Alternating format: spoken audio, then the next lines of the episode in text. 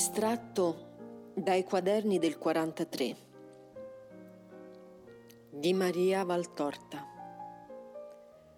24 novembre Dice Gesù. Davanti a un Dio che incarna parte di se stesso per farne salvezza delle sue creature colpevoli, l'universo trasecola di stupore e si prostra in un silenzio adorante, prima di esplodere nel cantico delle sfere e dei mondi, giubilanti per la perfezione che scende a portare l'amore al pianeta coperto di peccato. Il vincitore, il figlio mio santo, è venuto ad incalzare le forze del male, a metterle in fuga ed a portare il patto dell'alleanza e pace fra Dio e uomo. Egli ancora passa fra voi e non lascia altra forma fuorché quella del suo amore, orma che solo i puri ed onesti di cuore riconoscono e seguono, perché la pace attira i pacifici, la misericordia i buoni, la giustizia i giusti, la purezza i puri. Egli ancora viene e vi prende per mano e vi dice, non temete, perché sono venuto in vostro soccorso. In tutte le vostre necessità, in tutte le vostre pene, in tutte le vostre sventure, a chi diffidate? Avete fra voi colui davanti al cui desiderio il Padre non sa opporre rifiuto, perché il figlio mio ha superato ogni mio desiderio e devo a lui giusto compenso. Se rifletteste, o cristiani, figli del mio figlio, che vi ha generati alla grazia col suo sacrificio di uomo e di Dio, se rifletteste a quale sorte vi ho tratti, dovreste, non dico adorarmi ed amarmi per tutta la vita, ma amarmi e adorarmi per cento e più vite, se vi fosse concesso di rivivere più vite Amatemi dunque con un super amore e amate in uguale misura il mio Verbo che è venuto a darvi la vita. Quando anche foste dei morti, voi tornerete a vivere se credete in Lui. Quando anche foste terre aride e senza vegetazione, vi coprirete di verzura e di fresche acque, poiché dove passa e sosta il Figlio mio santo, là scaturisce a fiumi la grazia del Signore e fiorisce il giglio e la rosa, crescono palme ed ulivi e più alte del cedro le virtù nel cuore dell'uomo. Quando vedete dalla terra corrotta sorgere un santo come fiore da mucchio di putrida paglia, quando da un nulla d'uomo vedete sorgere un atleta di Cristo e brillare una luce là dove erano tenebre e suonare una voce dove prima era silenzio e illuminare e istruire in nome di Dio, alzate lo sguardo e l'anima a cercare la potenza creatrice del prodigio, la mia, che come dall'imo ha tratto l'uomo così dall'uomo può trarre il santo, il portatore di Dio, il tabernacolo di Dio, l'arca santa su cui la gloria mia si riposa e da cui la mia sapienza parla agli spiriti. Non temete di accostarvi a noi che vi amiamo, non scindete la nostra unità amando uno e non gli altri. Noi ci amiamo e siamo uniti dall'amore. Fate il simigliante. Il figlio non deve farvi trascurare il padre, egli non lo fa. Egli vi insegna ad amarmi e dalle sue labbra sante ha fatto prorompere la preghiera perfetta al Padre dei cieli.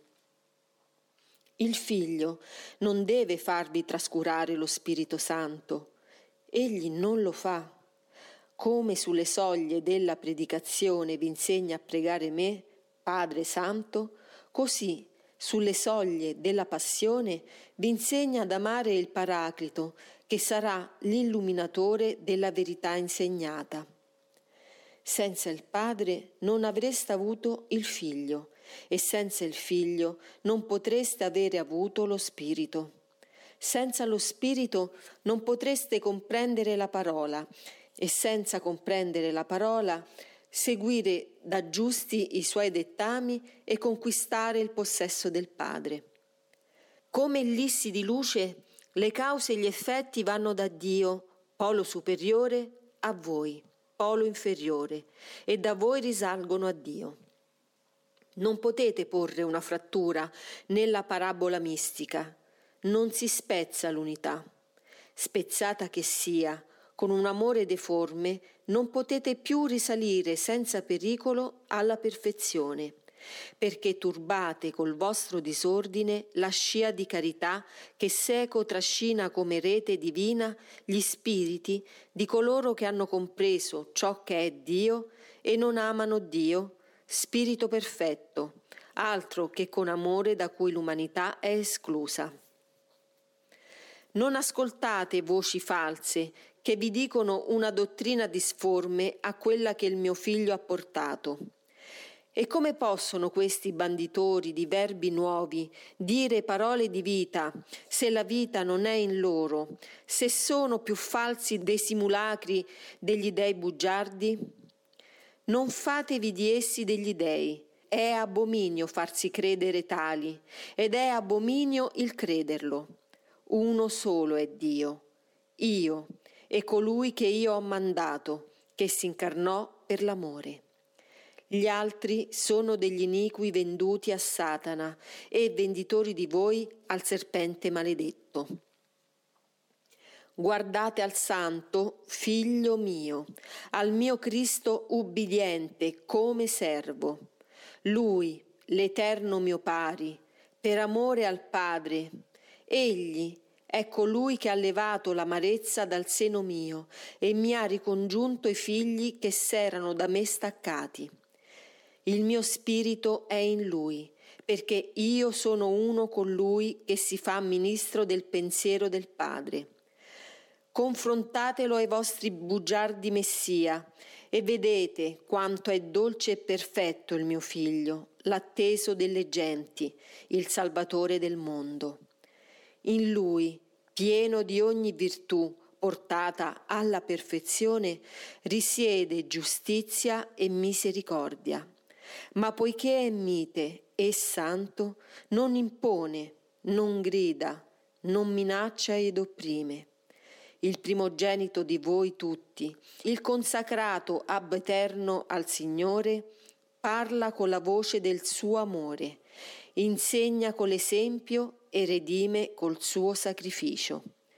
È come tiepida acqua che scende dai cieli in aprile per detergere e ravvivare fiori e zolle e portare la vita laddove le bufere hanno strappato le fronde.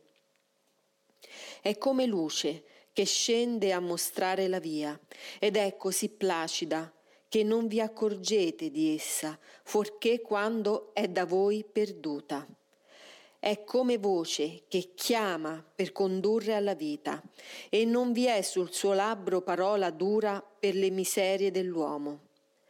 Ha lasciato l'abbraccio del Padre per farsi ambasciatore a voi della mia legge e ha immolato se stesso a vita oscura e a tragica morte, perché al patto di alleanza fra la umanità e Dio fosse posto un sigillo che nessuna forza leva, il suo sangue che sta come splendida firma ai piedi del trattato di perdono. Ha usato della sua indistruttibile potenza di Dio, non annullata nella sua nuova veste d'uomo, non per regnare, ma per farvi regnare sul male, sulle malattie, sulla morte ha usato della sua sapienza non per schiacciarvi, ma per elevarvi. Ha fatto di se stesso moneta di riscatto, strada, ponte, per farvi superare gli ostacoli che vi precludevano il cielo e acquistarvi il cielo. Ed io, ho dovuto aggravare su lui, l'innocente, la mano, perché infinite erano le vostre colpe passate, presenti e future, e infinito doveva essere il sacrificio offerto per annullarle. Potete voi misurare questa massa di sacrificio? No, non lo potete. Solo io, che sono Dio, posso saperla. Io solo conosco le sofferenze della mia divina creatura. Non guardate al supplizio materiale durato poche ore, non solo in quell'ora il Verbo sofferse.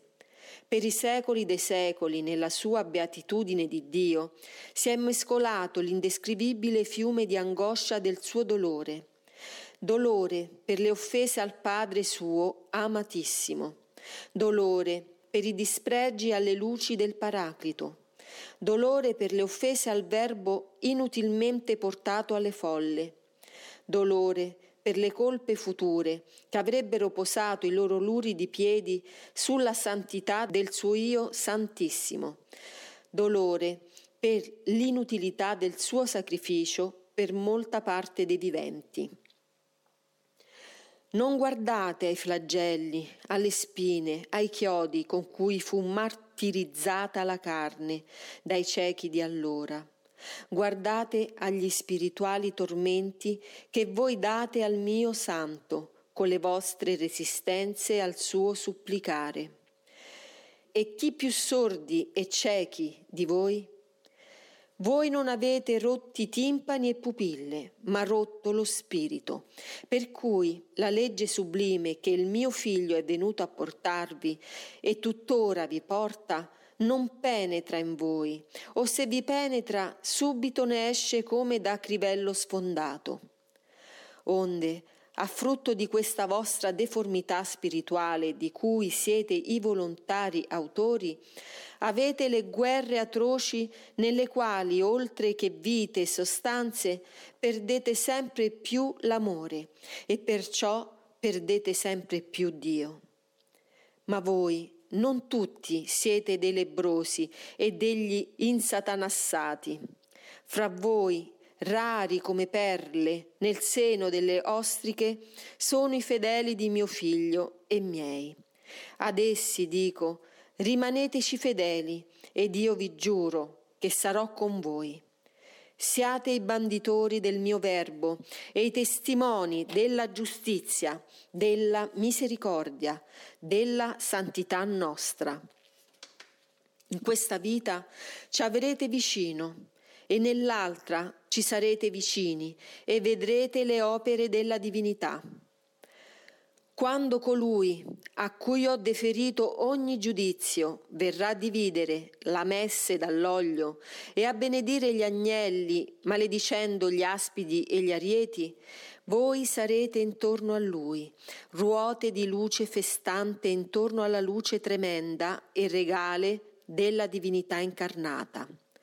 Voi sarete il nuovo popolo di Dio, il popolo eterno su cui il mio benedetto e santissimo Figlio regnerà, e ne annunzierete alle stelle e ai pianeti le lodi, poiché tutto ciò che è stato fatto fu fatto per fare trono alla vittima, all'eroe, al santo su cui non è macchia e su cui si posa la compiacenza del Padre.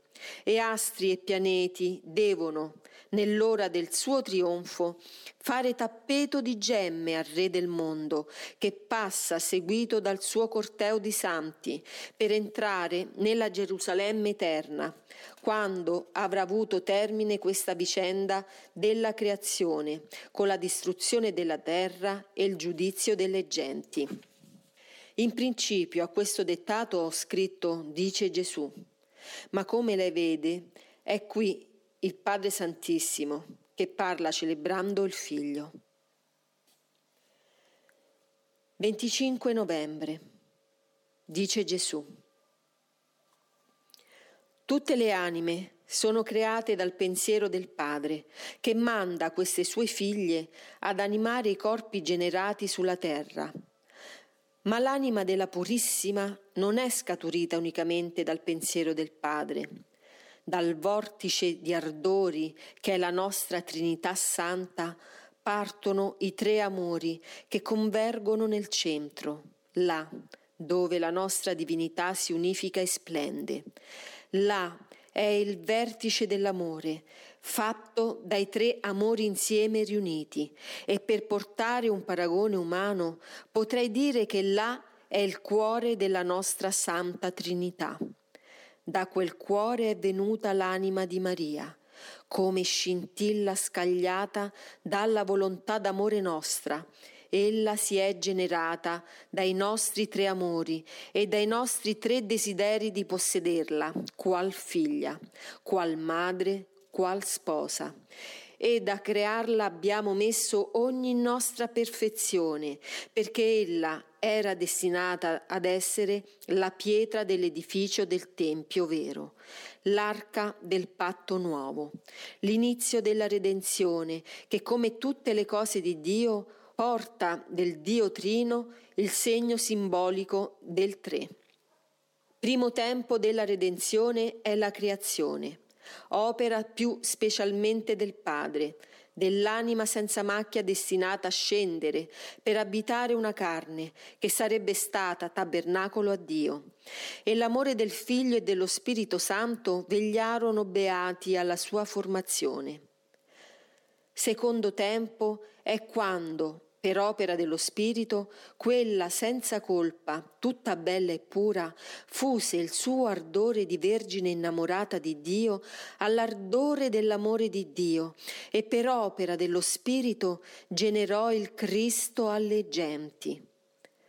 Terzo tempo, quando il Cristo compì la sua missione di Redentore morendo sulla croce.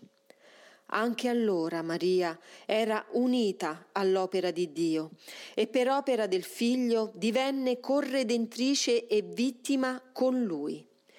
Indissolubilmente legata a Dio e alla volontà di Dio, ella, in ogni momento delle tappe del cammino della redenzione, è presente e senza Maria non avreste avuto il Redentore.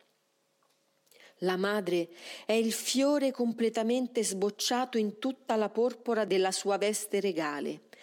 Ma la madre, per essere tale, dovette non solo avere inizio nel boccio inviolato della Vergine candidissima, ma sì bene nel seme non ancora nato dal quale sorse poi lo stelo, il boccio, il fiore. Nel celebrare la data del concepimento immacolato di Maria, frutto soave del nostro amore e portatrice del frutto di amore infinito, consacrato alla vostra salvezza che io sono, abbiate presente non solo Maria testè concepita, ma la sua origine tre volte santa, perché a crearla concorsero i nostri tre amori e la sua speciale dignità di iniziatrice del perdono dell'Eterno all'uomo. Alba serena del giorno della redenzione, ella viene a voi nel suo casto fulgore di stella mattutina e di alba paradisiaca. La sua cuna, che si prepara a riceverla, precorre di poco la mia, e il suo sorriso vi insegna il gloria da cantare all'Eterno, che nella sua carità perfettissima ha compiuto per voi i due amorosi prodigi del concepimento immacolato di Maria e della mia incarnazione.